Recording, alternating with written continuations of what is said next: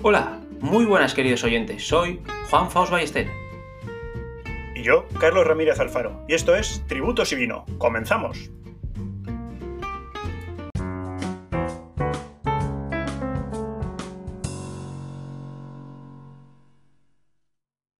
Muy buenas noches, queridos oyentes, y bienvenidos a un nuevo programa de Tributos y Vino. Nuestros grandes invitados de hoy son José Andrés Rozas Valdés, catedrático de Derecho Tributario en la Universidad de Barcelona y vocal del Consejo para la Defensa del Contribuyente en el Ministerio de Hacienda. Bienvenido, José Andrés. Un placer tenerte con nosotros esta noche. Muchas gracias, Carlos. Bienvenidos a vosotros y muchas gracias por la invitación. Un placer. También tenemos con nosotros a Pablo Grande Serrano, inspector de Hacienda del Estado. Eh, bienvenido, un placer tenerte con nosotros. Muchas gracias por, por venir. Muchas gracias, Carlos y Juan, por la invitación. El placer es mío estar aquí con vosotros. Pues nada, bueno, como siempre, lo primero es tratar el vino. A ver qué tal, este que os parece. Bueno, pues el vino que hemos elegido hoy es, eh, se llama Manou es un vino cosecha del 2020 de la bodega Gritelles, que es la de la denominación de origen Monsant, aquí en la provincia de Tarragona. Y nada, es un, en concreto es una bodega que está situada a unos 500-600 metros eh, sobre el nivel del mar en el valle de Cornudella. Y eh, es un, la verdad es una denominación de origen muy característica. Eh, destaca sobre todo pues, la garnacha tintorera y en este caso este vino junto a la garnacha tiene también eh, cariñena y que es eh, muy, una uva típica de, la región. Eh, el vino está envejecido durante seis meses en, barrica, de roble francés y bueno, comentar también que, el mismo tiene un precio de mercado de, de 13 euros y medio. Es un vino que lo he elegido, ha sido recomendación de, de la tienda de que tengo aquí confianza, de Vinus y Brindis aquí en Barcelona.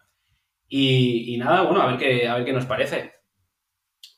No sé si, bueno, el color es un color, pues, típico, eh, un rojo así intenso, un poco, un poco tirando a uvas, eh, pues, como la cereza también, un, rojo así. No sé si lo veis, si veis eh, las frutas las frutas rojas y, también incluso, bueno, eso, frutas del bosque. Y luego en boca, en boca tiene cierto cuerpo. No sé si notáis los taninos, un poco, no, es muy astringente, pero algo, algo se nota. Y, es más bien seco, no, no, es, no es muy dulce, la verdad. Y nada, no sé, a mí me ha gustado el primer sorbo que le he dado. Es un vino, es un vino joven, eh, ideal para una tertulia como la de hoy, en una charla distendida. No sé qué, os ha parecido, si, os, gusta o qué. La verdad que tuvimos aquí eligiendo el vino, eh, hubo un poco de controversia, pero, pero eso. No controversia ninguna, eh, posibilidades diversas. A mí me ha recordado efectivamente de, ser por la zona los del Priorat. sí. Tiene un, un retrogusto en, ese, en esa línea. Son, vinos con cuerpo, ¿verdad? ¿Eh? Exactamente. Son vinos con cuerpo. Pero bueno, esto es ideal también para, para carnes, pasta también yo creo que le iría bastante bien. O sea que eh, durante el fin de semana aprovechad y, y acabaros la, botella, porque si nos la acabamos hoy... Eh, A mí me ha gustado mucho, tiene un color muy bonito y en la boca, después de tragarlo, notas que ha pasado. Y entonces espero que con esta tertulia pase lo mismo, que cuando terminemos y luego nos oigan los oyentes, eh, eh, noten que la tertulia ha pasado, se quede, quede un pozo ahí en la mente, aquí el vino queda un pozo en boca y entonces que, que, trascienda un poco más. Oye, bueno, y mientras te gustamos el vino, ¿qué, ¿qué tal si Pablo y José Andrés nos cuentan un poco pues esta aproximación al mundo de la psicología económica y las perspectivas eh, de comportamiento, que es un poco el tema que vamos a tratar hoy. Eh, pues, por ejemplo, Pablo mismo. Pues sí, yo conocí eh, las ciencias del comportamiento, Behavioral Insights, pues hará ya 6-8 años, yo creo. Y lo, me acuerdo que fue un vídeo de una charla TED Talk de Dan Ariely, que es un economista, psicólogo de Estados Unidos, aunque de origen israelí, es muy característica su imagen, seguro que mucha gente lo ha visto si ha profundizado un poco en el tema, porque el pobre sufrió quemaduras cuando era niño, entonces eh, la mitad de la cara tiene con barba y la otra mitad sin barba. Y es un divulgador muy bueno, o sea que en 2021 tuvo unos problemas con unos estudios y una replicabilidad que luego, si no, podemos hablar de ello. Y entonces en, este vídeo explicaba eh, cómo, por qué la gente mentía o si, la gente mentía. Y entonces explicaba un experimento muy breve que habían hecho que a mí me llamó la atención y fue lo que me, despertó la curiosidad por esta materia. Y consistía muy brevemente el experimento en que repartió unos ejercicios a unos eh, participantes en el estudio de matemáticas y les daban un tiempo para resolverlo. Lo importante es que el tiempo que les daba era imposible resolver todos los problemas. Y les decía que les iba a recompensar con un dinero en función del problema que hubiesen, los números de problemas que hubiesen solucionado. Bueno, finalizado el tiempo, le decían, dadme el examen, los resolví, decía, a ti te corresponde este dinero, a ti tanto. Vale, no hay problema. Lo que hicieron después es decir, vamos a daros unos, a otras personas, vamos a daros estos ejercicios, tenemos un tiempo. Al finalizar el tiempo, dice, se acabó, ahora me tenéis que eh, decir cuántos problemas habéis resuelto, pero yo no lo voy a revisar. Esa hoja os la guardáis, la destruís, hacéis lo que queráis. Bueno, pues en el primer caso, la gente resolvía de media unos cinco problemas. En el segundo caso resolvían siete. Parece ser que se volvieron mucho más inteligentes. Bueno, lo interesante que vieron es que eh, no se trataba de que hubiese unas pocas personas haciendo trampas al de indicar cuántos problemas habían resuelto, sino que había mucha gente que hacía pequeñas trampas. Y cuando trataban de estudiar eh, si había alguna forma de alterar que la gente hiciese trampas, descubrieron que sí había alguna posibilidad, como aumentar eh, la honorabilidad de esas personas o tener ciertas intervenciones que podían hacer que las personas se comportasen de forma más honorable. Bueno, a partir de ahí profundicé más vídeos del autor, ya entré en libros de divulgación de otros eh, psicólogos, economistas y conductuales y, a partir de ahí perpes, investigación y todo más. Pero esa fue mi primera aproximación, la verdad que con un tema muy interesante, el de la mentira, ¿Y qué es si no evadir impuestos, no mentir? Muy bien, Pablo. Pues mira, en, mi caso, la primera aproximación a la economía del comportamiento en realidad fue en la inauguración de un congreso sobre temas de eh, fiscalidad ambiental y de la energía en, Vancouver, que la lección inaugural la dictó un catedrático que habló de la economía. Fue la primera vez que yo escuché hablar la aproximación a economía del comportamiento, psicología, economía conductual, y con un ejemplo que me llamó mucho la atención de eh, utilizado en recursos humanos, eh, un experimento también, porque esto eh, hay mucho experimento de los economistas en este sentido, de incentivos, cómo incentivar en el profesorado. Y había hecho un experimento con, un, con una fórmula que matemáticamente es idéntica, pero que había dado resultados completamente contradictorios y que tiene mucho que ver precisamente con esto, cómo tomamos las decisiones y cómo la psicología influye muchísimo en nuestro eh, comportamiento. A unos profesores les habían eh, fijado como objetivo que si más del 80%, si más del, 80% del alumnado conseguía un 8, obtenían el, complemento. Y a los otros se lo habían formulado en sentido inverso. Eh, partían de una retribución de 100 y si no conseguían ese objetivo, perdían un 20% de la, de la retribución. Fue mucho más eficaz el segundo sistema. ¿Por qué? Por precisamente uno de los sesgos que luego se describe con toda eh, claridad es la aversión a la pérdida. Si a ti ya te dicen que tienes algo, luchas por conservarlo. En cambio, si te crean la expectativa de mejorar tu posicionamiento, luchas menos. Es curioso. Entonces esto a mí me llamó mucho la atención. A partir de ahí, luego ya en términos de lecturas, fue un compañero vuestro quien me introdujo en esto, José Luis Salinero, curiosamente con el que acabo de comer hoy para despachar sobre su tesis doctoral en la que está trabajando, y él me recomendó eh, Las trampas del deseo de y el, que, el autor que acaba de mencionar Pablo, de ahí pasé a eh, eh y Thaler, El empujoncito, y luego eh, Pensar despacio, pensar rápido de Kahneman, que son como tres grandes autores. Los leí con un grupo, un club de lectura que tengo de mis mejores alumnos de cursos anteriores y la verdad es que eso eh, para mí fue un enorme descubrimiento. Lo que me llevó hace un par de años ya a secundar una iniciativa que me planteó Juli Ponce, catedrático de Derecho Administrativo en mi facultad, de tratar de estos temas en una red financiada por el Ministerio de, Ciencia y Tecnología con, una perspectiva interdisciplinar. Constituimos una red de la que ha salido un, blog en la que ya se incorporó Pablo, porque yo entre tanto leí el artículo de Pablo que me, llamó mucho la atención en, en la revista del CEF sobre este tema ya aplicado al derecho tributario. Y por último, al terminar la red, he comenzado un proyecto de investigación que lidera la directora es Estrella Montolío, catedrática de lingüística, y en el que estamos trabajando en eh, comunicación clara, cómo mejorar la comunicación eh, tributaria y en concreto en el ámbito de recaudación, Carlos, y estamos trabajando entre otros con el Departamento de Recaudación de la agencia, con Guillermo eh, Barros. Pues bueno, quería decir a los oyentes que los links al blog y al trabajo lo, pondremos también en, el programa. Así podréis acceder a ello y, y curiosear, la verdad, porque está muy, muy interesante.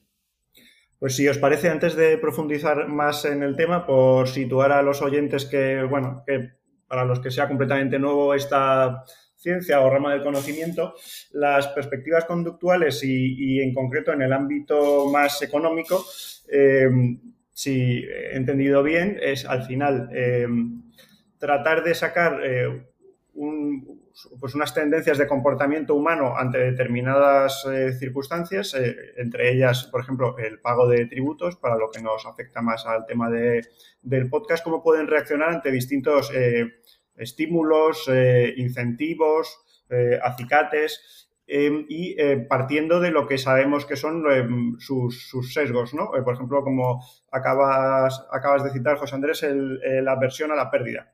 Digamos que son sesgos mayoritarios en el ser humano, aunque bueno, siempre puede haber excepciones, ¿no? sobre esta forma de comportarse ante, eh, ¿Cómo lo veis? Y, eh, bueno, partiendo de este, de este, concepto de las perspectivas conductuales, eh, intentar desarrollarlo y sobre todo enfocarlo al, tema del, derecho tributario. En concreto, qué medidas se pueden ir implementando para, sabiendo estas, esta forma de, comportarse de las personas, bueno, pues por ejemplo, incentivar el cumplimiento voluntario o adoptar otro tipo de medidas. Bueno, pues eh, es verdad, o sea, lo has descrito muy bien, Carlos. Yo creo que la idea la tiene perfectamente encajada. La, el Behavioral Insights, que ha, cobrado su, máximo esplendor los últimos 10 años, a partir de la fundación año 2010 de un equipo de perspectivas conductuales en Reino Unido, que fue la primera unidad que se, se hizo en este sentido, y fue interdisciplinar, aunque su primer proyecto fue relacionado con el ámbito tributario por unas razones fue interdisciplinar, todavía subsiste. Ahora, actualmente, en diciembre de 2021, finalmente eh, era parte público y parte privado y ya en diciembre de 2021 eh, Nesta, que es una empresa privada, compró al gobierno del Reino Unido la parte del capital social de esta unidad que faltaba y entonces ya es completamente privada. Pero bueno, mm, el concepto de Behavioral Insights, de perspectivas conductuales, viene antes de Behavioral Economics, que recibió su máximo esplendor también con Richard Thaler después de ganar el premio de Ciencias Económicas del Banco de Suecia, llamado Premio Nobel de Economía en 2017. Pero es incluso más antiguo, porque ya Adam Smith, que todos los economistas habremos estudiado, hablaba de los animal spirits, esos eh, factores sociales individuales de las personas que nos alejaban de ese eh, estudio más racional del Homo economicus, que tiene unas preferencias claras, racionales y conoce sus utilidades. Eso es razonable y comprensible para diseñar modelos económicos que permitan estudiar eh, a nivel microeconómico y macro cómo eh, se comportan las personas para llegar a conclusiones. Pero en la medida en que las tecnologías y los modelos matemáticos mejoran y se desarrollan, desde el ámbito económico y por muchos economistas se pasó a, mm, a aquella parte de decir, hay que introducir aquellos factores sociales, individuales y el entorno que influyen en las decisiones de las personas y que las alejan de ese individuo tan perfecto, tan racional, que durante muchos años nos ha servido para eh, aplicar al entorno económico. Y así nace un poco el behavioral economics. Pasa del homo económico, o sea, como dice Richard Searle, al homo sapiens, al humano, es decir, a la persona real que toma decisiones sobre, con sus sesgos, sus heurísticas y su racionalidad limitada, que no se habla de irracionalidad, sino una racionalidad limitada. Entonces, Behavioral Insight no hace más que referirse a una perspectiva de enfocar la toma de decisiones de las personas que está llevada a cabo por factores conscientes e inconscientes. Y a raíz de eso surgen las ciencias del comportamiento, que sería la ciencia que puede estudiar o que engloba ese conjunto de psicología, neurología, psicología económica, que estudia todo este conglomerado de, aspectos, como ha dicho muy bien José Andrés, incluso al ámbito puramente de gestión de los recursos humanos. ¿Cómo lo ves tú, José Andrés? Sí, sí efectivamente, esta, esta es la línea. Eh, introducir la componente emocional en el, en el análisis de, la toma de decisiones, ser consciente hay una metáfora que pone Ariely que no es tanto que el perro mueva el rabo, sino que muchas veces el rabo mueve al perro. O sea, que eh, en economía partimos de la, premisa o en, o, en, derecho también de que uno no toma sus decisiones en función de la publicación del BOE, no, pues hay muchísimos elementos y muchísimos componentes que hacemos atajos mentales, los heurísticos, para facilitar las tomas de decisiones en cualquier ámbito de la vida. Entonces, en el tributario, por ejemplo, en, por qué, la gran pregunta, ¿no? Pero ¿por qué la gente no cumple adecuadamente con, sus obligaciones tributarias? Pues hay muchos elementos. Entonces, recuerdo en un congreso de eh, derechos del contribuyente en Viena que escuché una, también una conferencia muy interesante de un criminólogo, claro, los, al final, si estamos hablando de incumplimientos, pues los criminólogos, los penalistas, hacen unos análisis muy serios de eh, preguntarse, entrar al por qué se incumple. Y este criminólogo Elfers eh, eh, holandés hacía una ecuación en materia tributaria que yo la he utilizado mucho porque me parece muy brillante, con, las siglas en inglés WBAD, willingness, be able y dare. O sea, la voluntad la conciencia, la oportunidad y la osadía. Estos tres elementos son los que inciden en nuestra toma de decisiones a la hora de cumplir o no, secundar o no eh, una norma eh, tributaria. O sea, eh, puramente la conciencia, la voluntad, que probablemente es la que menos importancia tiene, aunque se, hace, se habla mucho también de concienciación y de sensibilización, pero mm, digamos, ¿por qué, el profesional incumple más en términos generales que el empleado? No porque sea peor, peor persona o porque, o porque sea más delincuente, digamos, mentalmente, porque tenga una mayor propensión al incumplimiento. No, porque tiene menores oportunidades. Sencillamente por esto. Y cuando al empleado se le dan oportunidades, pues probablemente se comportará igual. Es decir, que la clave es diseñar el, ordenamiento, diseñar las políticas para reducir las, las oportunidades de defraudar, que es el segundo elemento. Y luego hay un tercero que efectivamente es la osadía. Hay personas que tienen mayor aversión al riesgo, que son más escrupulosas, que tienen más, bueno, y entonces, ¿cómo disminuyes la, la osadía? Ahí entra la política, por ejemplo, sancionadora. Es muy interesante en política de la Unión Europea que se habla en muchas directivas de medidas y sanciones eficaces, proporcionadas y disuasorias en materia de incentivo del cumplimiento tributario. ¿Cómo distingue entre medidas y sanciones? Esa es la línea. O sea, no solo con el derecho sancionador tributario se lucha contra el incumplimiento, no, con muchas medidas de muy diverso orden que previenen, se anticipan, cierran oportunidades, de muy diverso orden, clarificar la, normativa, todo ese conjunto de medidas que no son sanciones, que son disuasorias del, incumplimiento, ahí entra todo el gran capítulo de el, Behavioral Insights. El, palo y la, y la zanahoria, ¿no? Es un poco... Exactamente, exactamente, Juan. Es que en esas medidas y, medidas y sanciones disuasorias, yo creo que está la clave del Behavioral Insights que apuntaba José Andrés, porque ahora el Behavioral Insights lo que hace es tomar conciencia expresa de que la toma de decisiones por las personas está influido por factores individuales, sociales y del entorno. Pero desde hace tiempo ya hay muchas medidas legislativas, medidas y sanciones disuasorias que ya se hacían cosas teniendo en cuenta que las personas no actúan siempre de forma completamente racional y son coherentes o consistentes con su toma de decisiones. Entonces, lo que proporcionan las perspectivas conductuales es una mayor caja de herramientas para afrontar estos problemas. No se trata de que las ciencias conductuales vayan, sean la solución a todos los problemas, pero sí que pueden formar parte para solucionar, si no todos, gran parte de los problemas y sobre todo con intervenciones de bajo coste pero alto impacto. Y entonces, y ahí es donde una de las herramientas más interesantes son los NATS, los acicates, que es aquel libro que escribió eh, escribió Richard Thaler y Cass Sunstein en 2008 y que dio pie a la creación de aquel equipo de perspectivas conductuales en reunión en 2010 conocido como la unidad del acicate. Y un acicate, en palabras de los autores, que yo creo que es mejor leer la definición, viene a decir que es cualquier aspecto de la arquitectura de la decisión que modifica la conducta de las personas de una manera predecible, sin prohibir ninguna opción ni cambiar de forma significativa sus incentivos económicos. Debe ser barato y fácil de evitar. No es ni una orden, ni una prohibición, ni puede ser un impuesto, ni una deducción fiscal, sino es una pequeña intervención que alterando el contexto en el que se toman decisiones puede influenciar a las personas, pero ellas son libres de adoptar una, eh, algo en sentido contrario. Entonces, ¿las sanciones tributarias se podrían considerar un acicate? Pues podría ser, porque en principio están hechas para disuadir a la persona.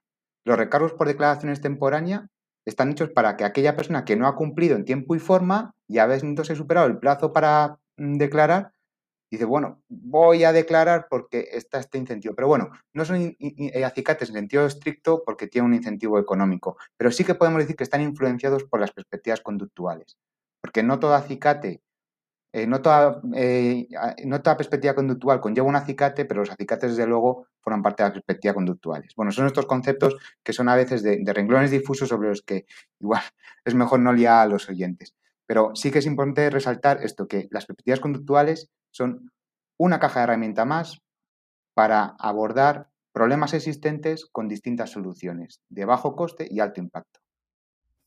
Y es un poco... Entonces... Sí, sí, claro. Eh, esta caja de herramientas que decías de las perspectivas conductuales eh, puede ser aplicada o bueno y debe ser y seguramente sea tenida en cuenta tanto en la fase legislativa a la hora de, realizar la norma al establecer eh, por ejemplo el desincentivo de la sanción a su vez en este caso ya que has citado por concretar el tema el, el, recargo por declaración extemporánea que si bien es más laxo que la propia sanción, pero bueno, no deja de, a su vez incentivar que se declare eh, en plazo.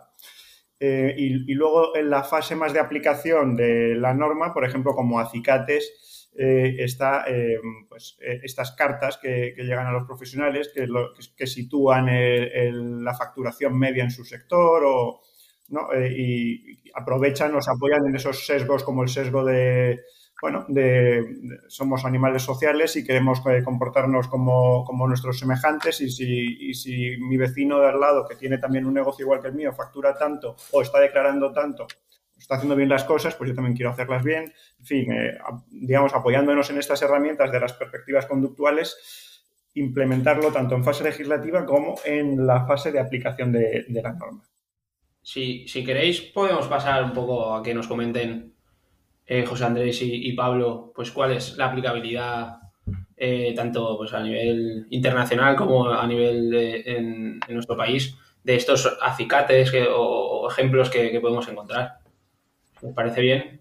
Sí, a nivel internacional se refería eh, Pablo antes a que en realidad, ha citado a Adam Smith, en realidad mm, todas los, las aproximaciones conductuales, las, las aproximaciones conductuales y sociológicas al fenómeno eh, tributario son muy antiguas. Eh, a mí me gusta recordar a un eh, tributarista italiano nada menos que de principios del siglo XX, Pugliani, que tiene un, trabajo espléndido que se llama La ilusión financiera, que él hace todo un análisis de aproximación al cumplimiento tributario precisamente desde este planteamiento, desde el comportamiento de los, el, previsible comportamiento en términos de reacciones psicológicas de los contribuyentes. Y es el inventor de algo que es una herramienta tan extraordinaria como la retención a cuenta, el planteamiento de anticiparse y que tiene que ver también de nuevo con la aversión a la pérdida. Es exactamente eso. Y psicológicamente, de hecho lo llama la anestesia fiscal, porque la mayor parte de nosotros no no integramos nuestro salario en términos brutos, sino ya descontados, con lo cual el pago del impuesto eh, se hace mucho menos doloroso en aquella, famosa eh, referencia de Colbert de lograr eh, quitar al ganso el mayor número de plumas con el menor número de granidos posibles. Entonces, eso es una política claramente basada en el comportamiento de las personas. Hay otro clásico que es Smolders, que también trabaja en este sentido, y Fernández Caínzos en España, inaugura todo un mundo de sociología tributaria.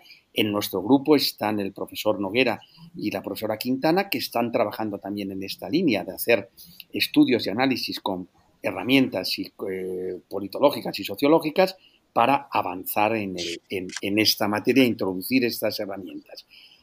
Y hay una, una derivada que viene de Australia, Braithwaite, y que habréis oído esta palabra, responsiveness, que en definitiva es empatía, que es todo el mundo del compliance, todo el mundo del el análisis del, riesgo. También esto viene del mundo de los, de los psicólogos y el planteamiento es literalmente prevenir, anticiparse la famosa eh, eh, pirámide eh, australiana no se, debe, no se puede tratar, esa caja de herramientas a la que se refería Pablo, no se debe de tratar a todos los contribuyentes del mismo modo, porque en función de cuál sea tu posición y en función de eh, qué tipo de rentas eh, eh, ingreses, qué tipo de...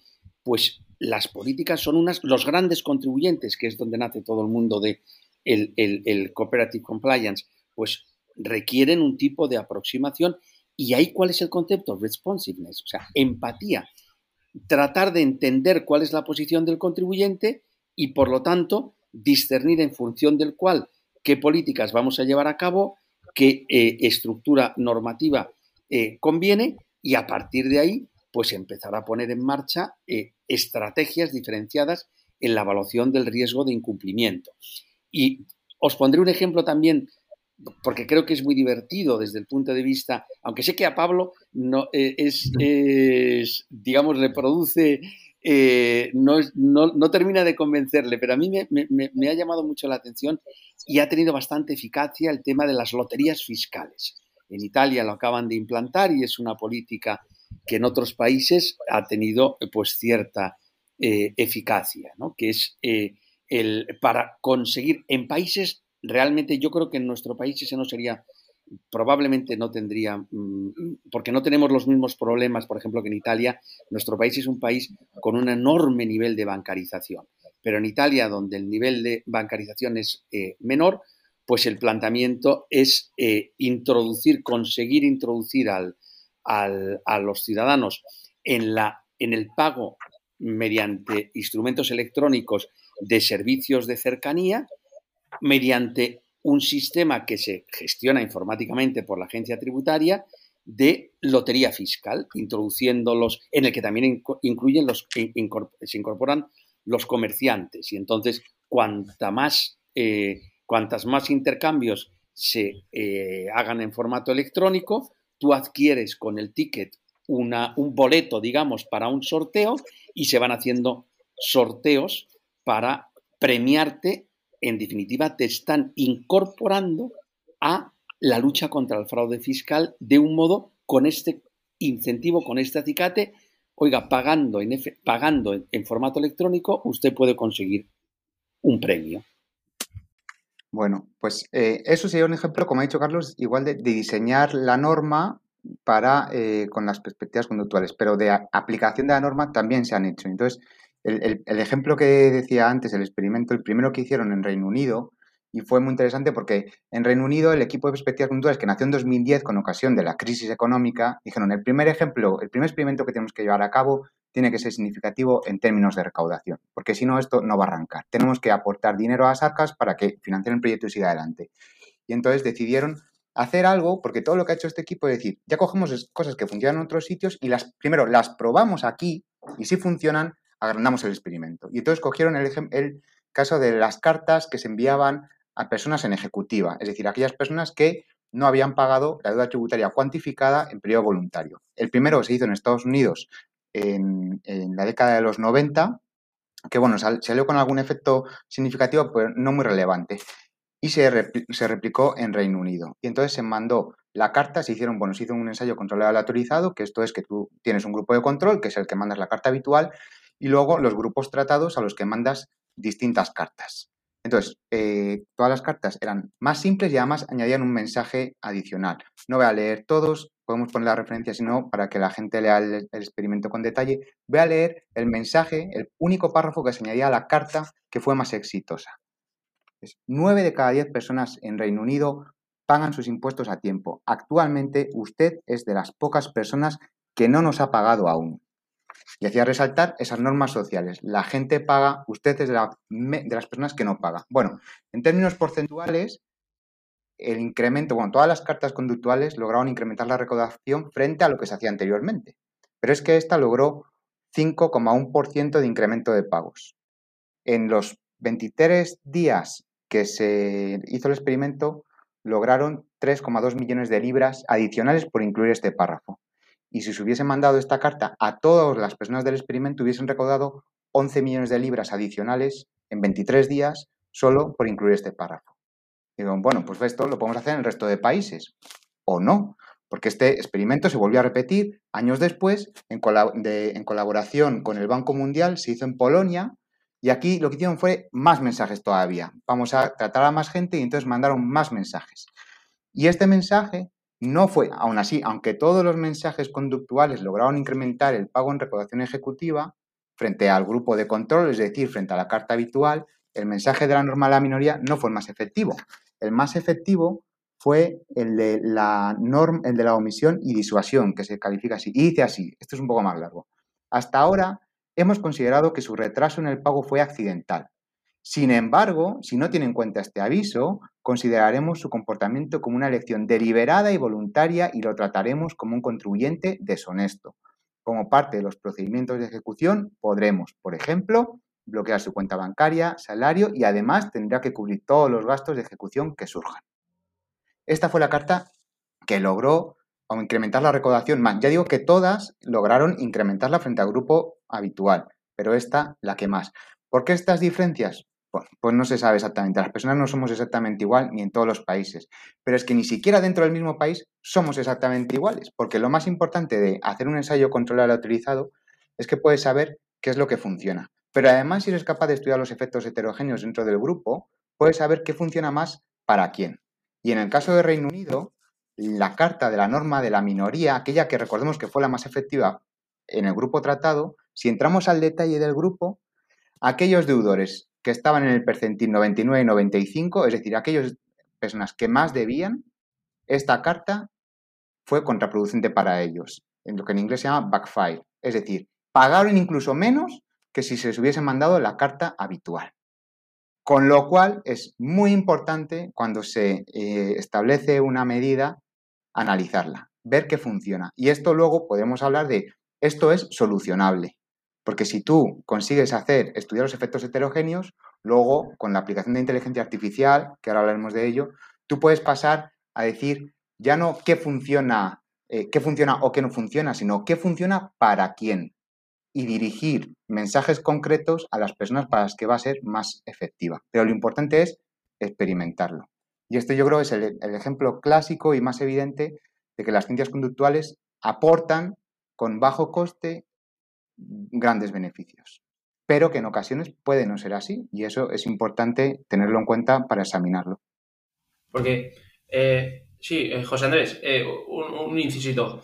el tema del lenguaje es muy, muy importante entonces también, ¿no? Y, de ahí el estudio que estaban llevando también a la Universidad de Barcelona, lo que comentabas tú, José Andrés, sobre el tema del lenguaje, cómo decir las cosas y, Efectivamente, esto es, esto es clave. Eh, una de las cosas que ha dicho Pablo que enlaza con el tema que os mencionaba antes de la, de la pirámide de los contribuyentes, del eh, eh, sesgar.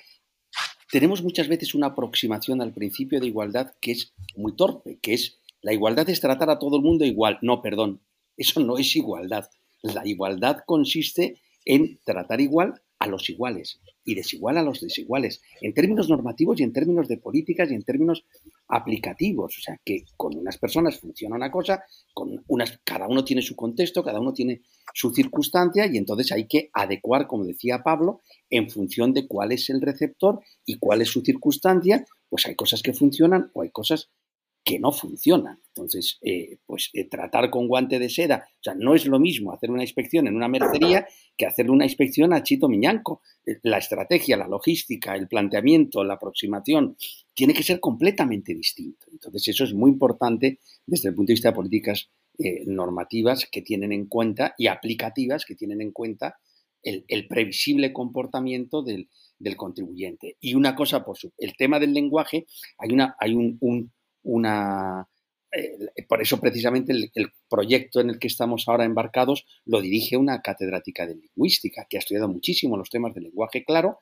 Ella ha trabajado, por ejemplo, pues con CaixaBank, con, con Gas Natural, con el Ayuntamiento de Madrid, en simplificar los contenidos en, los, en, los, contratos para que sean más inteligibles y por lo tanto tengan sea más eficaz el mensaje. Hay un concepto que ellos utilizan que es el framing, que es el entorno, el, envoltorio, lo que acompaña la frase es muy importante. Otro concepto que utilizan que es muy interesante es la fatiga cognitiva, que esa es la que habéis experimentado vosotros como yo cuando os enfrentáis a un, a una, un proyecto, a, un, a, una app o, eh, o, a lo que sea, cualquier, a un impreso, y entonces solo de verlo ya te entran eh, sudores fríos y dices, esto mm, es imposible, es impenetrable. Bueno, imaginaros, eh, Carlos, los, estamos trabajando para simplificar eh, las diligencias de embargo o las, o las, las provincias de, embargo o las diligencias, las provincias de apremio, perdón, o las diligencias de embargo. Pues hay mucho, hay mucho camino para avanzar. Hablaba Pablo de las cartas, pues fijaros, entre ese el lenguaje es crucial para conseguir eficacia en, lo que pretendes comunicar. En, simplificar el lenguaje, sobre todo, porque lo, importante de estas cartas es que todas las conductuales eh, simplificaban el lenguaje. Y luego, además, algunas añadían un mensaje adicional que lo hizo más exitoso.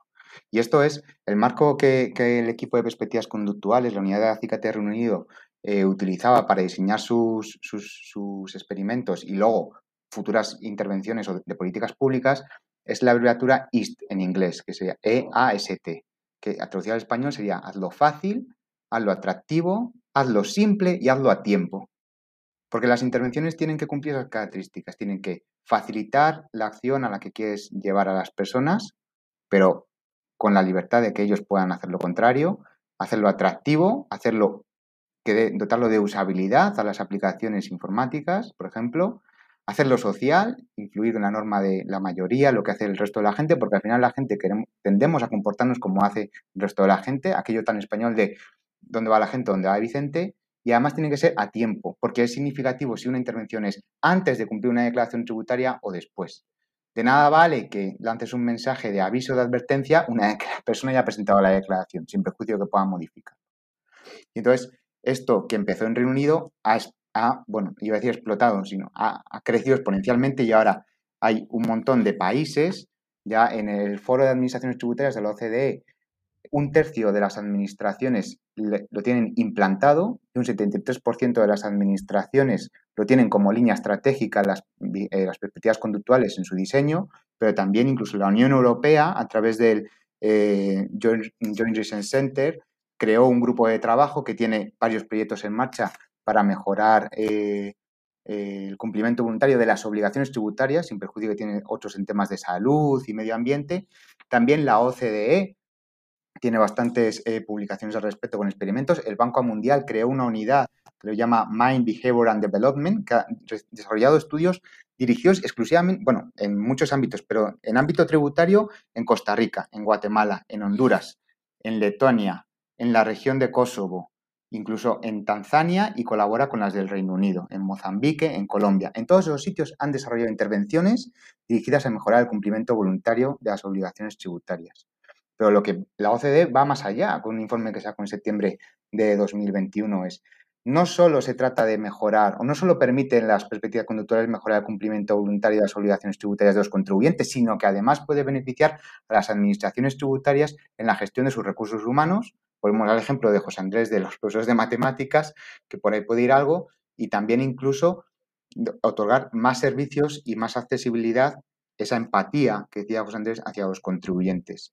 Y saber cómo se comporta la gente y cómo recibe las personas determinadas actitudes y en eso está la psicología económica, pues puede lograr pues más empatía y a su vez una, eh, un cumplimiento mejor porque estés más conforme con el sistema tributario, que en todo incluye.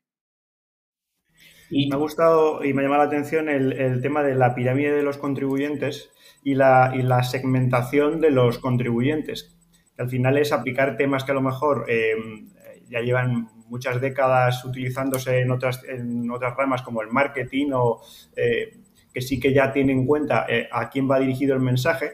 Por ejemplo, Pablo, cuando has dicho que en Inglaterra el, mensaje de que usted es de los últimos, eh, de los últimos eh, en pagar de los que aún no han incumplido, de los que aún no han cumplido, cuando ese mensaje se dirigía a los grandes deudores, como que, como que estaban en situación de rebeldía y se reafirmaban y decían, pues aún voy a cumplir menos.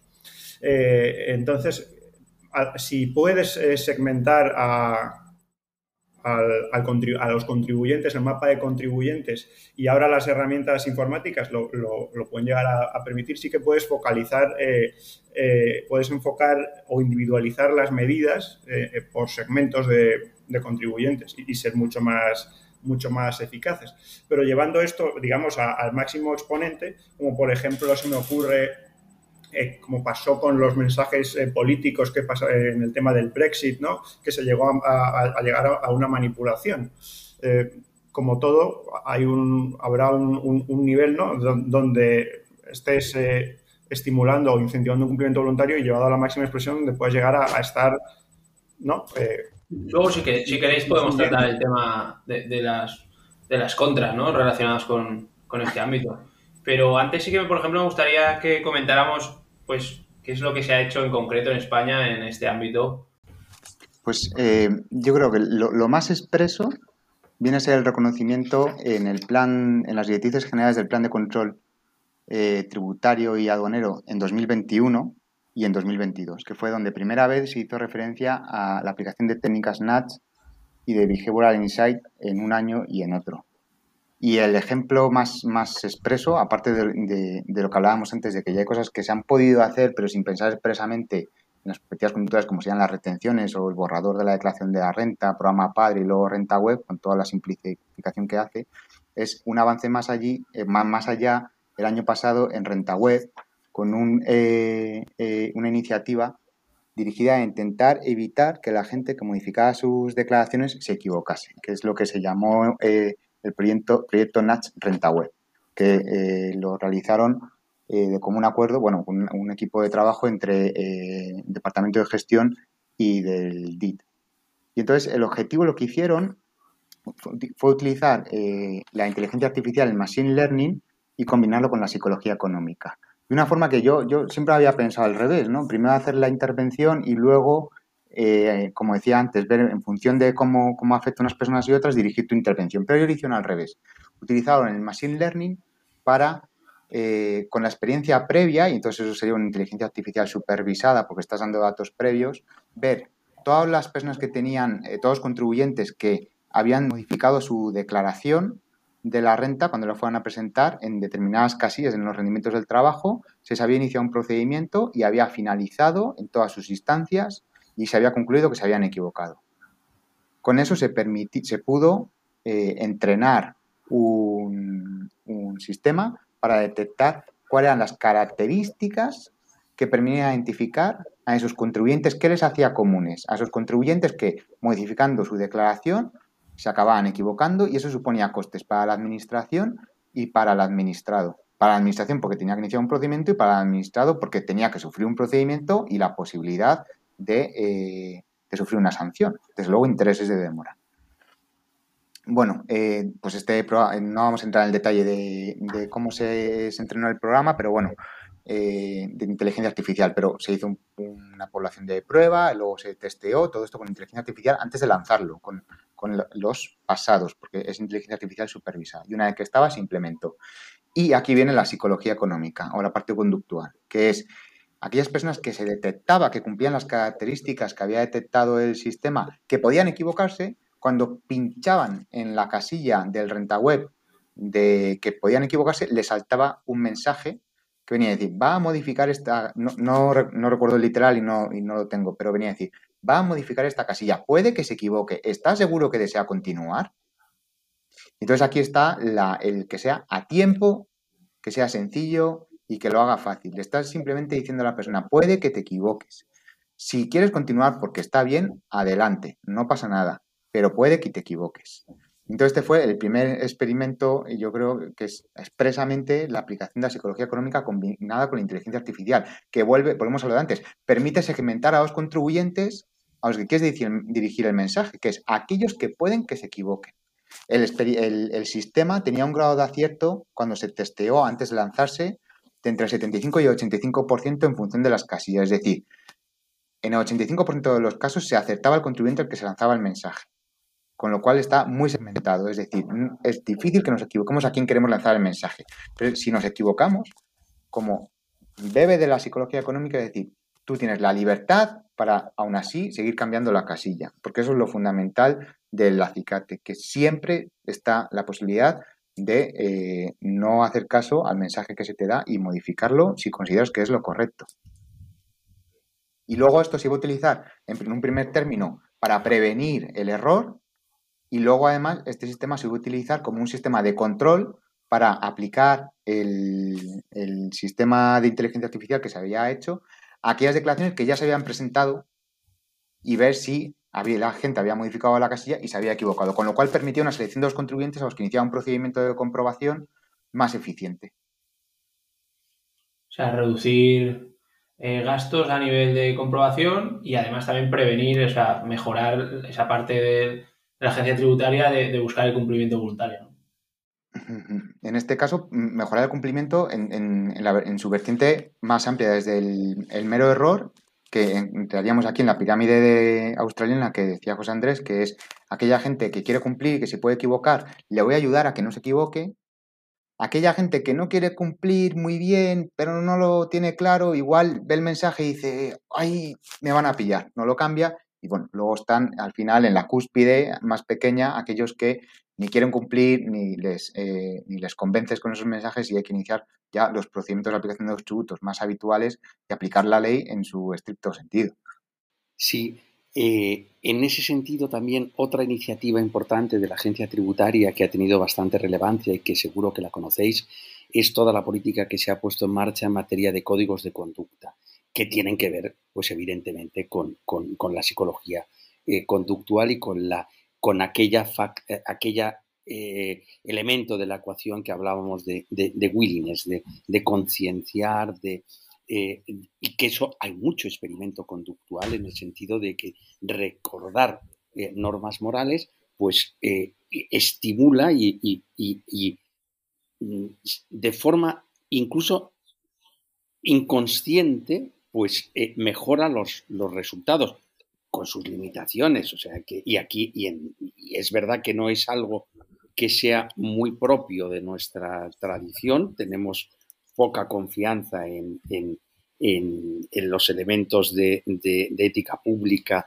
como estos instrumentos para mejorar el, comportamiento, pero es un, es un elemento eh, interesante. Y Ahí nos falta por completar un paso que es muy claro y en el que me consta que ahora está la agencia tributaria, porque claro, los códigos de conducta en términos de ética pública tienen que ser bidireccionales. Y hasta ahora hemos trabajado siempre con los asesores fiscales, los, eh, bueno, es necesario un código deontológico del el empleado de la hacienda pública.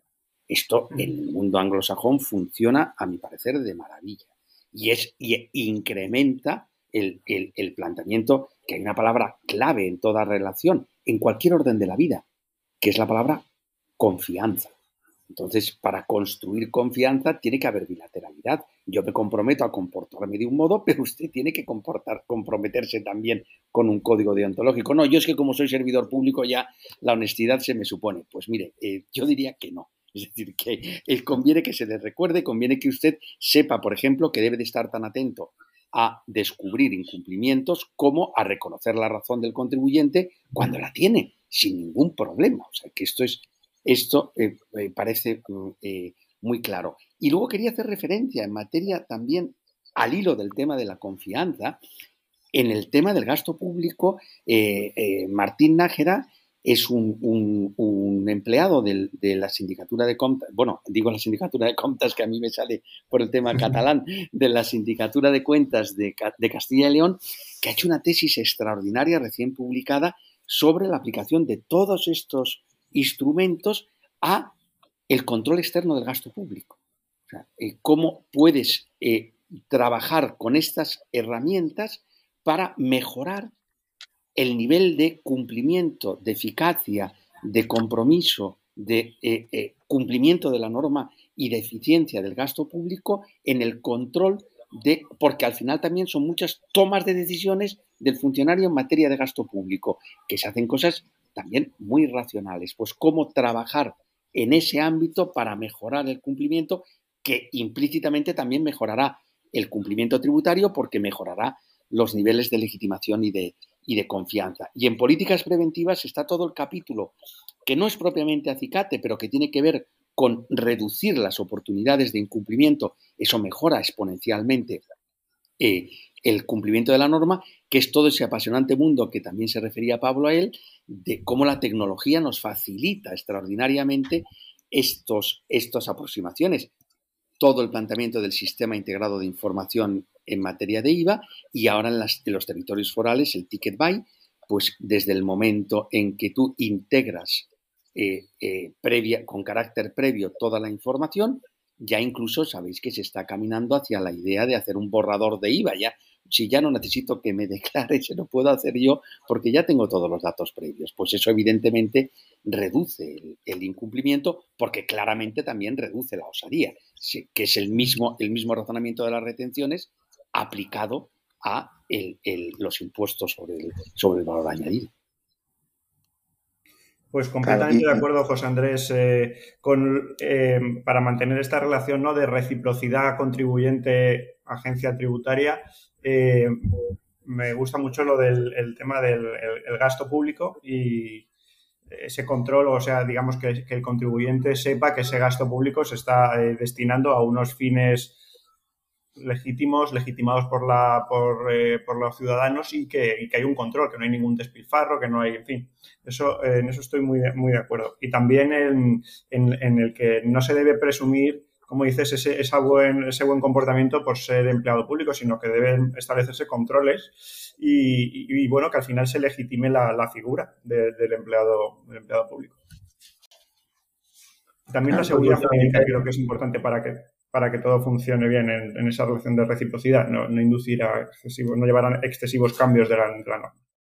Toda esta ciencia del comportamiento y sobre todo con las herramientas eh, informáticas, algoritmos, eh, eh, un tema que, por cierto, últimamente he visto bastante en prensa, eh, no sé si a raíz del plan de control tributario, al citarse el empleo de estos medios, que eh, puede ser utilizado como todo con, una intensidad mayor o menor, ¿no? Y, siempre está el, factor ético que hay que tener en cuenta a la hora de implementar todas estas medidas, ¿no? Se me ha ocurrido ahora de repente el, máximo exponente de, hacer uso de estas herramientas, la campaña que hubo de, a favor del Brexit, desde ciertos sectores, ¿no? no sé cómo se, exactamente cómo se realizó, pero que sí hubo una serie de mensajes, eh, muchos de ellos eh, falsos o, con algunos datos engañosos. Y bueno, que al final sí que indujeron a, posicionarse a favor de una decisión del sí eh, a salir de la Unión Europea.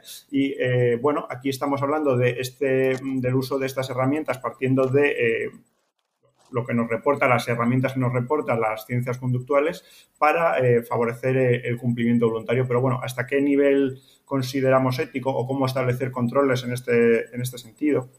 Eh, sí, me parece que podemos comentarlo. Bueno, hay un, hay un debate muy intenso, efectivamente, Carlos, con el tema de la transparencia del algoritmo. Esto se discute muchísimo los problemas que puede plantear en términos de que esté sesgado y, mm, pero que al mismo tiempo, si se conoce con carácter previo, puede frustrar la finalidad del, acicate con el que está diseñado. Yo creo que hay una línea eh, intermedia que es eh, sencillamente la eh, racionalidad y la eventual transparencia del mismo. Es decir, todo lo que tú fueras capaz de explicar en público, creo que no tiene ningún problema. hemos hablado antes del, del segmentar contribuyentes. Yo estoy seguro que la aproximación inicial a alguien que escucha el concepto segmentar contribuyentes va a ser negativa, porque eh, va a partir de la premisa que estás segmentando para aplicar arbitrariamente la norma tributaria. No, mire, no tiene nada que ver con eso. No tiene nada que, ver, y tenemos una delegación central de grandes contribuyentes. Exactamente. Es decir, tiene que ver, tiene que ver con que situaciones diversas requieren tratamientos diferenciados. Porque, insisto, no todos somos iguales. Cada uno requiere unas aproximaciones, unos tratamientos. Es decir, la rampa que hay para salvar la escalera en la delegación de Hacienda, pues no está prevista para que suba todo el mundo, pero si llega un señor con la silla de ruedas, pues hay que ponerle la rampa. No sé si me explico. Es decir, que en función de, pues aplicaremos unos planteamientos, unas políticas, unos que tengan más que ver con la tipología, con la prevención, con la particularidad, con la situación. El tema, por ejemplo, de eh, la brecha eh, digital, pues hay que integrarla, hay, un, hay, un, hay una fracción de contribuyentes que hay que mm, considerar su situación y, por lo tanto, articular políticas específicas para salvar esa, esa brecha. Hoy se hacía un planteamiento que yo lo había pensado siempre, que en otros países siempre ha sido así, lo, acabo de leer en prensa, todo este dilema con el tema de, la atención por la parte de las entidades financieras a las personas ancianas o en, núcleos eh, aislados de población. Bueno, pues ¿por qué no poner al servicio de ellos las oficinas de correos?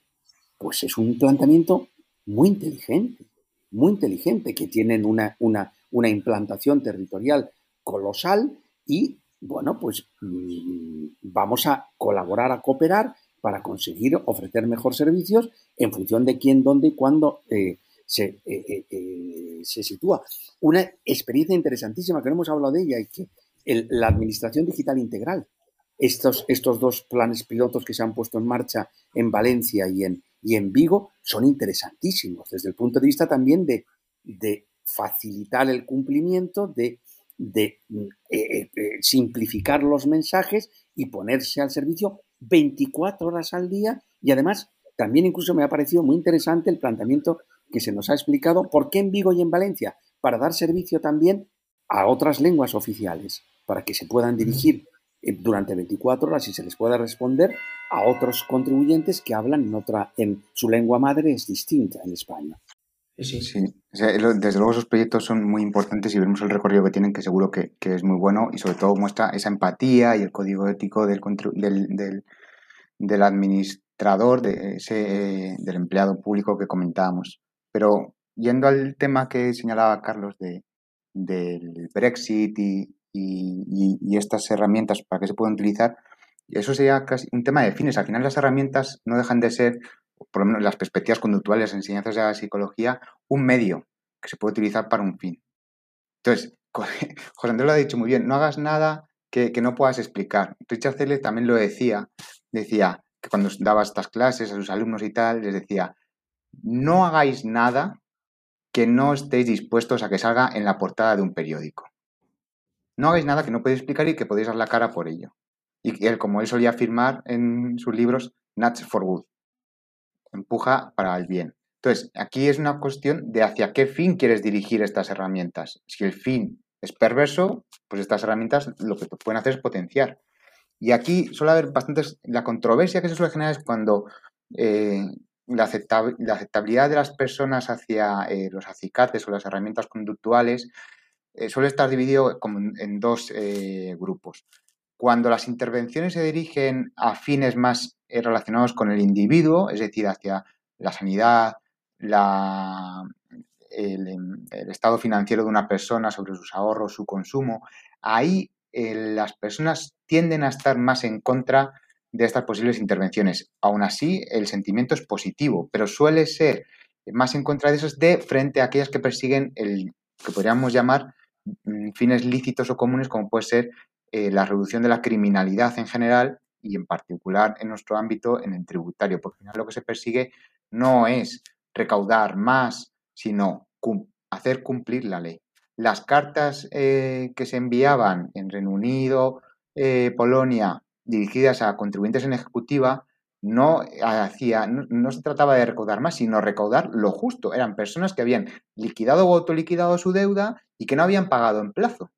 Entonces, lo que se despedía era que pagasen. De la misma forma, el listado de deudores no se trata de recaudar más, sino de que aquellas personas que están en el listado dejen de estar. Y es más, ahora con la modificación que se introdujo recientemente, antes de ser publicados en el listado, se les notifica y tienen la posibilidad de hacer un pago antes de que se les incluya en el listado, con lo cual se podrían librar en caso de pagar o suspender o aplazar la deuda, porque volvemos, estas personas lo que han hecho es no cumplir el ordenamiento tributario, es decir, ni han pagado, ni han suspendido, ni han aplazado o fraccionado su deuda, que podrá ser resultante de una autoliquidación voluntaria o de un procedimiento de comprobación. Entonces, los fines, o sea, lo que habrá que distinguir es si el, si fin al que se dirige es lícito o no lícito, pero las herramientas conductuales son solo eso, una herramienta que sin, duda lo que son son efectivas. Porque lo que nadie discute cuando se critica la psicología económica es, o sea, las críticas que suelen hacer es manipulan, tienen fines ilícitos, son paternalistas, pero desde luego lo que todas esas críticas dan por hecho es que funcionan. Porque si no, nadie criticaría al que manipulan, que sean paternalistas o que tengan fines ilícitos. Eso, por supuesto, se da por hecho. Con lo cual, lo primero, estas herramientas funcionan. Y lo segundo, el fin es lo que puede ser controvertido, pero es una herramienta que se utiliza para algo. No, el, problema no es la herramienta, el problema puede ser el fin. Y el objetivo tiene que ser, en todo caso, que sean transparentes. Pero es más, es que el uso transparente de los acicates no ha visto reducido su eficacia, sino que la puede incluso aumentar. Y de esto hay eh, bastantes eh, experimentos que se han hecho sobre la transparencia en los que a la gente se le dice eh, pues, en distintos ámbitos. Uno, por ejemplo, era eh, qué querías, que, cuál era la decisión que se tomase contigo si tú eh, entrabas en un estado vegetativo o de discapacidad y alguien tenía que tomar decisiones por ti. Y entonces a estas personas se les mostraban unas opciones, a unas unas, a otras otras, y en algunas, cuando se les marcaba una opción por defecto a una, se, se les decía a ese grupo, te hemos marcado esta opción por defecto porque creemos que es la mejor, pero usted puede cambiarla. Pues eso hacía incluso a la gente dejar marcada esa opción, es decir, indicar a la gente que está siendo empujada o que es objeto de herramientas conductuales no limita la aceptabilidad de las mismas ni siquiera su eficacia. Y esto ya podríamos entrar en distinguir que eh, em, los sistemas 1 y 2 de pensamiento, pensar rápido, pensar despacio, que también hay eh, acicates más dirigido a uno o a otro. Pero bueno, en definitiva, el fin, de, el fin no es un problema de la herramienta conductual. El fin será un problema del político que decide. Y aquí lo que yo siempre pienso es, hay por un lado políticas públicas generales y políticas individuales. Y existiría la posibilidad de que al ciudadano se le pueda ayudar con el fin que quiera. Por ejemplo, te dice el ciudadano, yo quiero eh, lograr un mayor ahorro para el final de mi vida laboral, tener un ahorro para cumplimentar mi jubilación. Por favor, ayúdame a ello. Y entonces se le pueden mostrar herramientas conductuales para ayudar al ahorro, como se ha hecho en Reino Unido y en Estados Unidos con los planes de eh, ahorro por defecto. Y luego están las intervenciones generales de, interés público, que sería el cumplimiento de la legalidad. Y aquí yo no sé si en su momento se hizo con el carnet por puntos, pero ha resultado ser un experimento, bueno, una prueba exitosa de la reducción de las sanciones. Y aquí bebe mucho de lo que es, primero, la identidad personal. Uno quiere sentirse bien consigo mismo, uno quiere, es decir, uno quiere tener los máximos puntos posibles. La versión a las pérdidas que explicaba José Andrés al principio. No eh, acumulas puntos y si tienes 12 te quitan el carnet. No, no, no. Tú tienes 12. Y si cometes una infracción, te lo quitamos. Y eso es aversión a las pérdidas. Efecto eh, dotación. Valoras más lo que tienes y te duele perderlo. El efecto, la aversión a las pérdidas, para explicarlo también simplemente, que hemos hablado muchos conceptos, es te duele más perder que ganar el equivalente dinero. Es decir, si tú sales de tu casa y cuando sales de tu casa te queda el bolsillo un billete de 20 euros, te duele muchísimo. Y si cuando llegas a la puerta del trabajo, te encuentras en la puerta del trabajo un billete de 20 euros, tú aún así, el dolor que te ha producido perder esos 20 euros es mayor que la felicidad que te da encontrar 20 euros. En general, suele ser en torno al doble. Y esto también explica, como se ha hecho en algún experimento, pero ya no me quiero distraer, es que eh, las personas tienden, en Estados Unidos, en España, que yo sepa, no, las personas tienden a modificar su declaración de la renta si les sale a pagar frente a que si les sale a devolver, de forma significativa.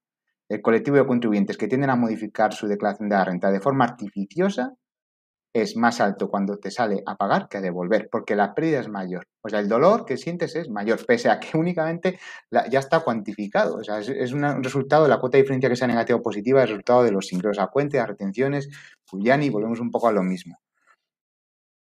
Y esto al final, pues en la consideración ética, yo por, volver otra vez a resumir, el problema no es el fin. O sea, el problema es el fin, no el medio. El medio simplemente es una herramienta más. Y si se utiliza mal, pues ya deja de ser un nudge para, como decía Zeller, un slash, que sería embarrar. Y lo que yo eh, creo que vale adecuadamente es introducir chapapote, que es introducir una fricción en el sistema que perjudique, tienes una connotación negativa que lo haces para algo eh, perverso. Y ya no es nudge, es slash. Entonces, fijaros brevemente el ejemplo que ha puesto, eh, porque este es otro concepto que hará que el, Pablo lo llama chapapote, es genial, el slash, lo que ocurrió con las prestaciones de maternidad. ¿De dónde, de dónde surgió el problema? Surgió el problema de que mm, por confundir además lo que es prestación asistencial con prestación contributiva y por una cuestión operativa de la seguridad social, no se practicaba retención durante el periodo de baja maternal. Y entonces, ¿qué ocurría? Pues que de repente en la declaración te encontrabas con que siempre te había salido negativa y te salía positiva. Y además encima de, encima de que he tenido un niño con todo lo que me ha costado, encima te, te toca pagar. Con lo cual, desde el punto de vista psicológico, era devastador, terrible.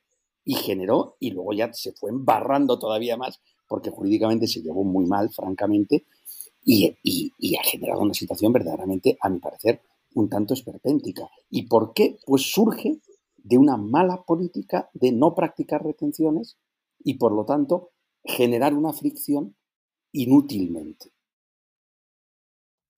Es interesante también, yo creo, el tema de la transparencia, sobre todo eso, explicar, hacer pedagogía para que el mensaje se entienda, porque como ha dicho Pablo, de, cara a los efectos no, no, no se ha visto, no hay estudios que digan que tiene menos eficacia.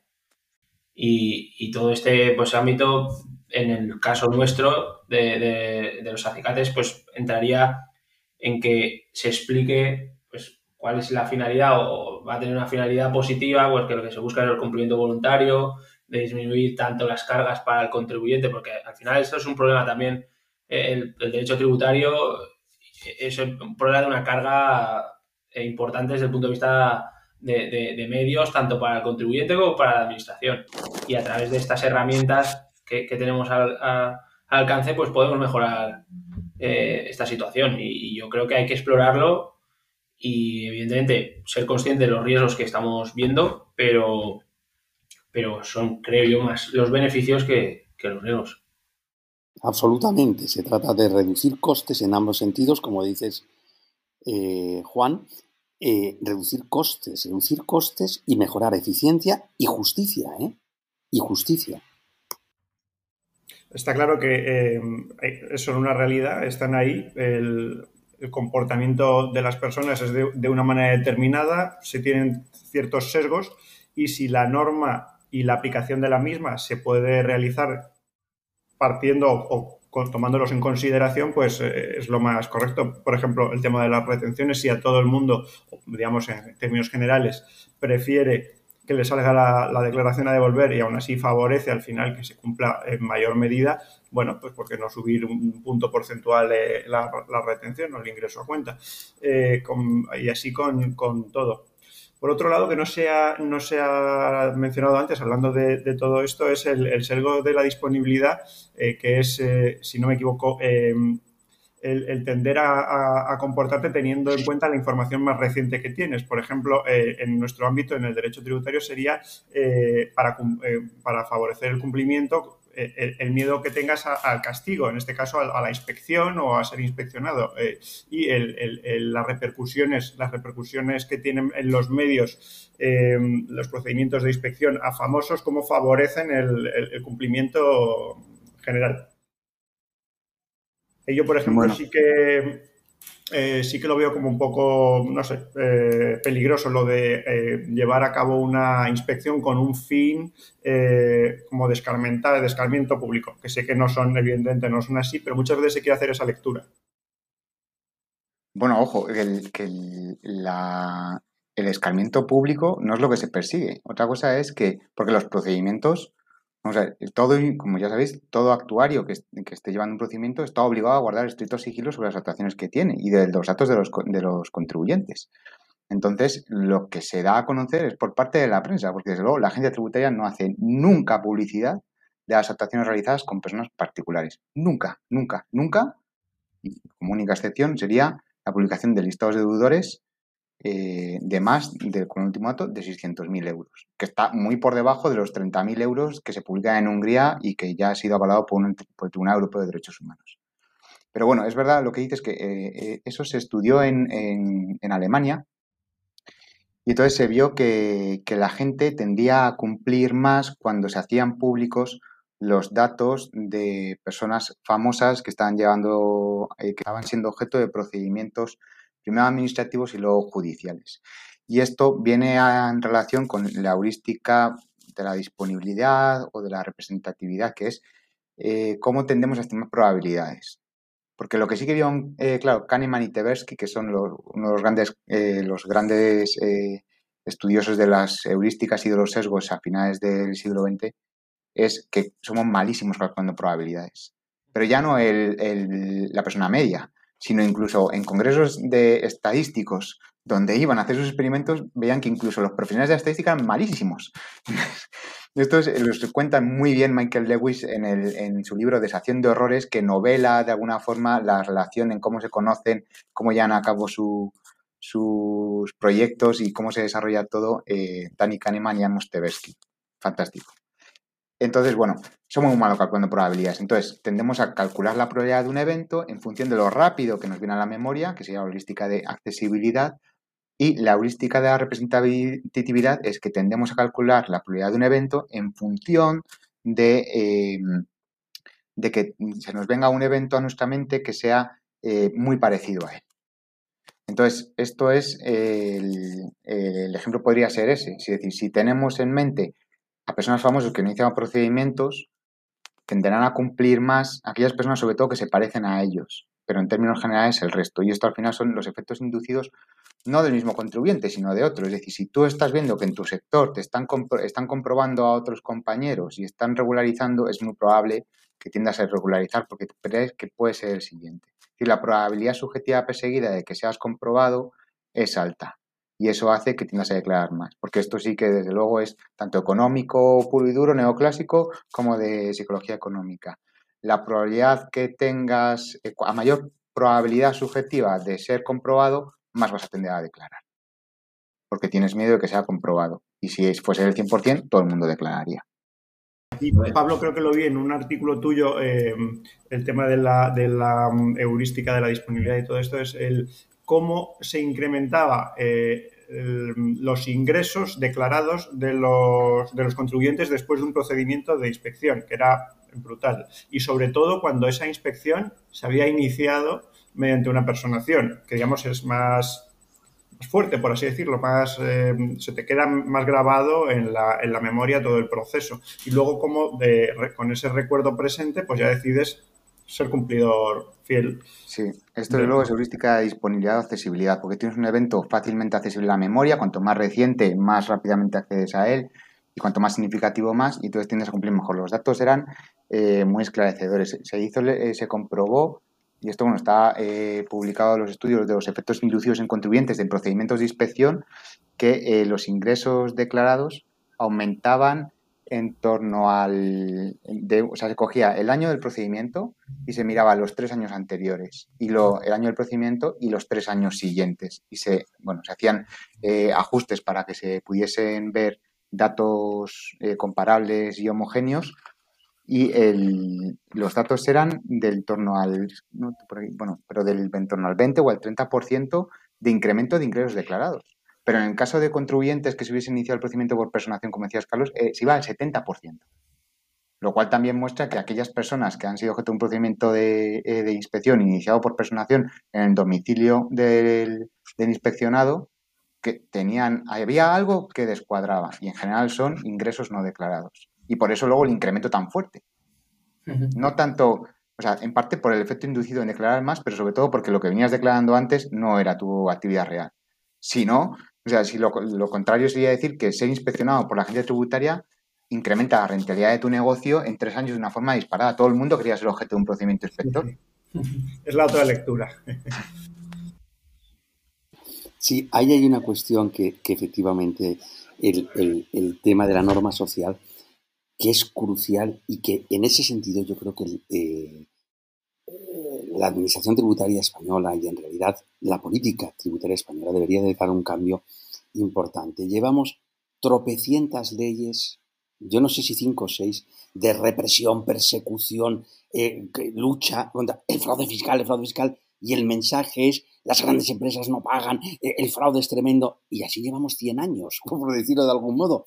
Claro, la sensación que se generaliza es aquí el más tonto hace relojes y todo el mundo defrauda, ¿por qué no voy a hacerlo yo? Entonces, claro, hay que dar un cambio crucial, a mi parecer, en ese planteamiento y hacer una política de leyes de cumplimiento. Es decir, el planteamiento es de trasladar, y además es que es la realidad.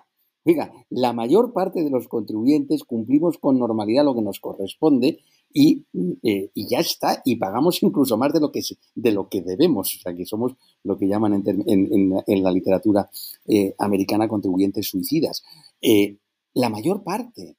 Y entonces, bueno, pues efectivamente hay que, hay que mm, pues hacer políticas de sesgadas de para tratar de reducir los niveles de incumplimiento pero trasladando a la ciudadanía el mensaje que yo creo que es constructivo. Pues nosotros estamos aquí precisamente para eh, perseguir vosotros, digamos, no yo, digamos, conseguir un mayor cumplimiento y atajar comportamientos de incumplimiento que son absolutamente minoritarios, porque el conjunto de la ciudadanía, pues cumplimos con normalidad.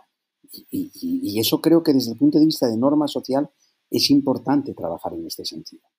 Pero, José Andrés, ¿sabes que ese es el camino que se está, con las ADI los asistentes virtuales, se está ayudando a los que quieren cumplir, se está eh, ayudando también a los dudosos, pero las leyes no las hace la agencia tributaria. El título de persecución de lucha contra el fraude no lo pone la agencia, pero la agencia sí que tiene una línea muy clara de cumplimiento voluntario, cumplimiento cooperativo, como los foros recientes que se han creado de, con las pymes y los, y los autónomos y los códigos de buenas prácticas, que volvemos a la empatía, el código ético y la sensibilidad por parte de, los empleados públicos que a, fin de cuentas tienen que no, no otra cosa que aplicar el sistema tributario. Pues estamos de, acuerdo. Pues entonces, Pablo, ahora me vais a permitir una maldad.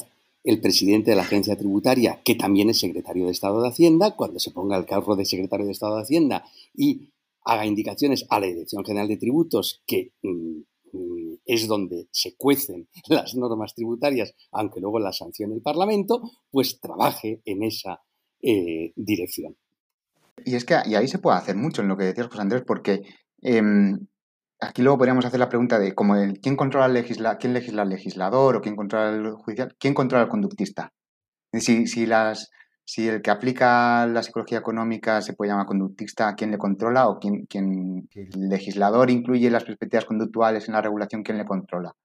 Porque al final los legisladores son humanos y como humanos tienen sus sesgos. Y uno de los sesgos más eh, eh, importantes en los legisladores es el exceso de confianza. Y esto va a funcionar mejor. Eh, o sea, voy a crear una ley para erradicar la pobreza y cuando entre en vigor el, el mismo día de su publicación en el BOE, como suelen ser todas, pues ya se acabó la pobreza. Pues no. Entonces, eh, lo importante es eh, tener en cuenta que al redactar la norma, el legislador puede incurrir en, puede incurrir en sesgos cognitivos que hagan que su, el diseño de las políticas que hagan no sea lo adecuado y su eficaz y su aplicación práctica devenga, en todo caso, ineficaz e ineficiente. Entonces, aquí es muy recomendable una lectura de un informe del equipo de perspectivas conductuales que está tanto en inglés como en español, publicado incluso en la página oficial del equipo, que se refería a, a, esta, este tema, eh, los sesgos cognitivos del legislador o de los, los policy makers, que dicen en inglés, el, legislador, el hacedor de políticas. Y entonces, aquí es donde viene la idea de cómo tienen que formarse los equipos de perspectivas conductuales. Tienen que ser una unidad eh, independiente, tiene que ser transversal a toda la organización, en este caso, pues a la Dirección General de Tributos, si es quien hace las leyes, o en el Parlamento tiene que haber una unidad. Y entonces, pues eh, hay muchas alternativas.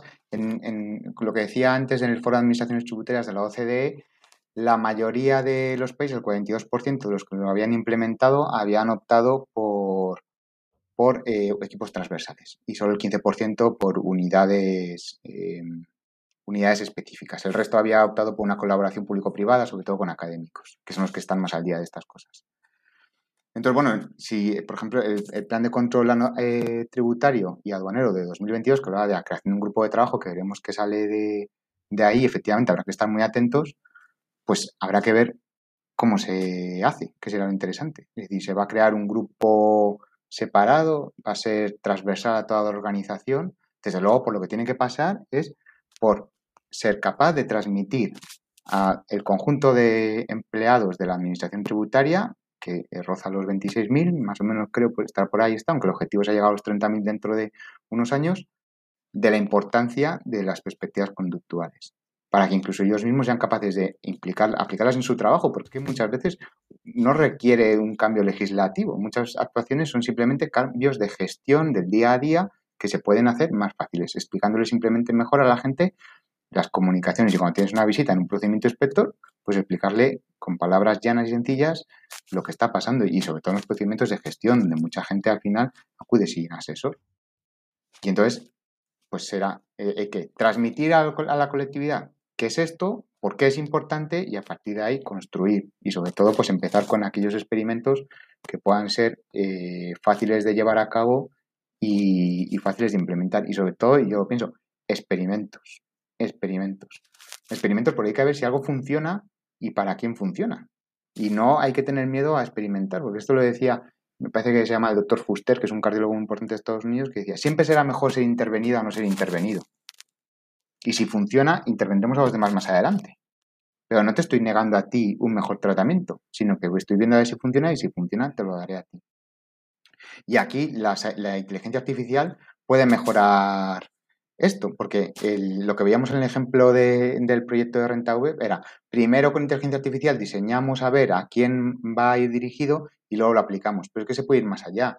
Con los ensayos controlados solitarizados adaptativos, tú puedes hacer oleadas de intervenciones y en cada oleada tú paras. Pasas un programa, ves a quién con los efectos heterogéneos ha funcionado mejor.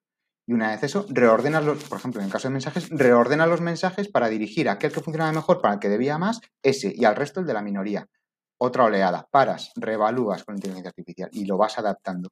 Y eso lo hace más eficaz, más eficiente, es un ahorro de costes y sobre todo logras mayores objetivos. Pues bueno, no sé si queréis apuntar algo más eh, sobre el tema de esta tertulia. No, gracias. Interesante. Sí, yo creo que, bueno, es que podríamos tirarnos todos dos o tres días, ¿eh? Y la verdad que es muy, muy interesante.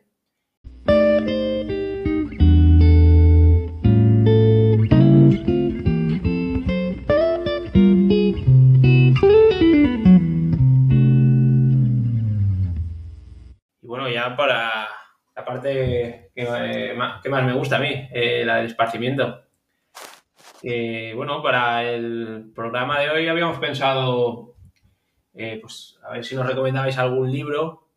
Eh, José Andrés, yo veo que tú con el club de lectura, pues seguro que tienes buenas cosas interesantes. Y bueno, si puede ser relacionado con, con, el, con el ámbito de las perspectivas conductuales, pues mejor que mejor. Así que... Pues mira, sí. Yo había pensado en algo, eh, inicialmente había pensado pero he, pensado que es mejor en la línea esta de perspectivas conductuales, pero más mm, de andar por casa en otro ámbito. ¿no? Hay un eh, psicólogo italiano que se llama Massimo Recalcati, que escribe unos libros espléndidos, tiene varios sobre las manos de la madre, el complejo de Telémaco, yo me quería fijar en uno que es la hora de clase, en la que él eh, pues hace todo un trabajo sobre mm, la importancia que tiene eh, cómo planteas lo que ocurre en un aula. A mí como docente, y la clave de lo que ocurre en un aula es curiosamente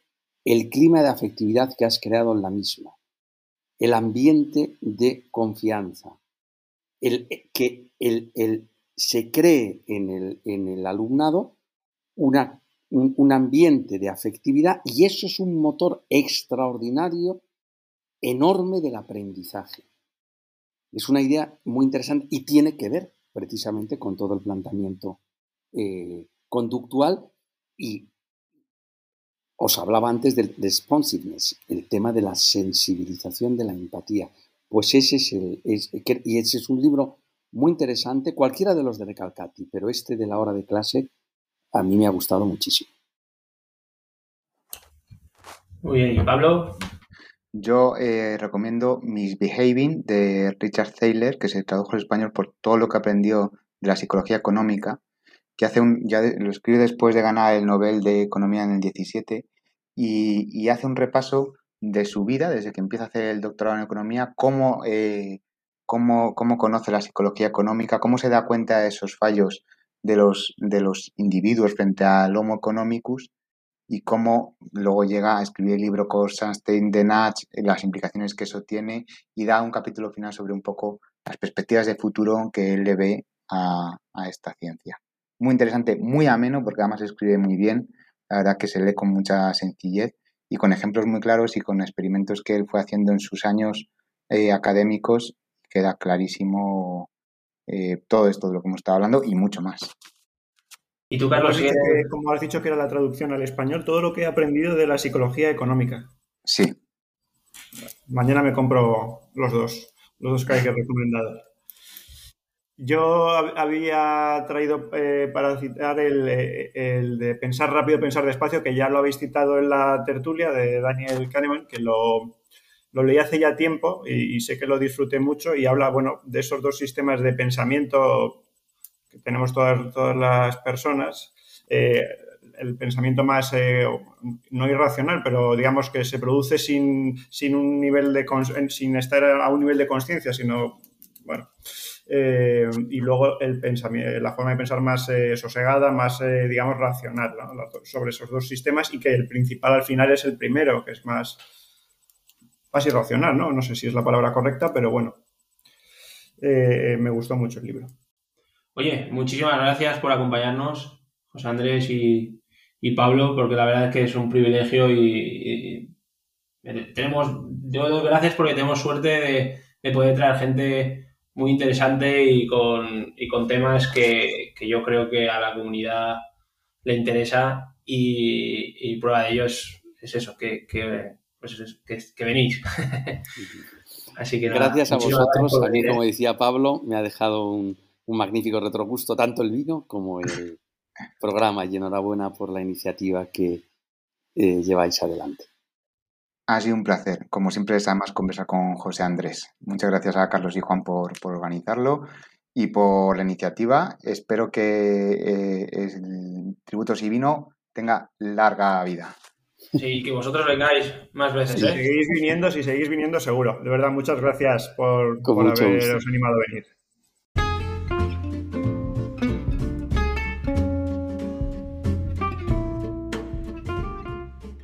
Pues hasta aquí la tertulia de tributos y vino. Espero que os haya parecido interesante. Recordaros que podéis seguirnos en el blog tributosyvino.blogspot.com, en el Twitter arroba tributos y vino y en la cuenta de LinkedIn de Tributos y Vino. Un saludo a todos, nos vemos pronto.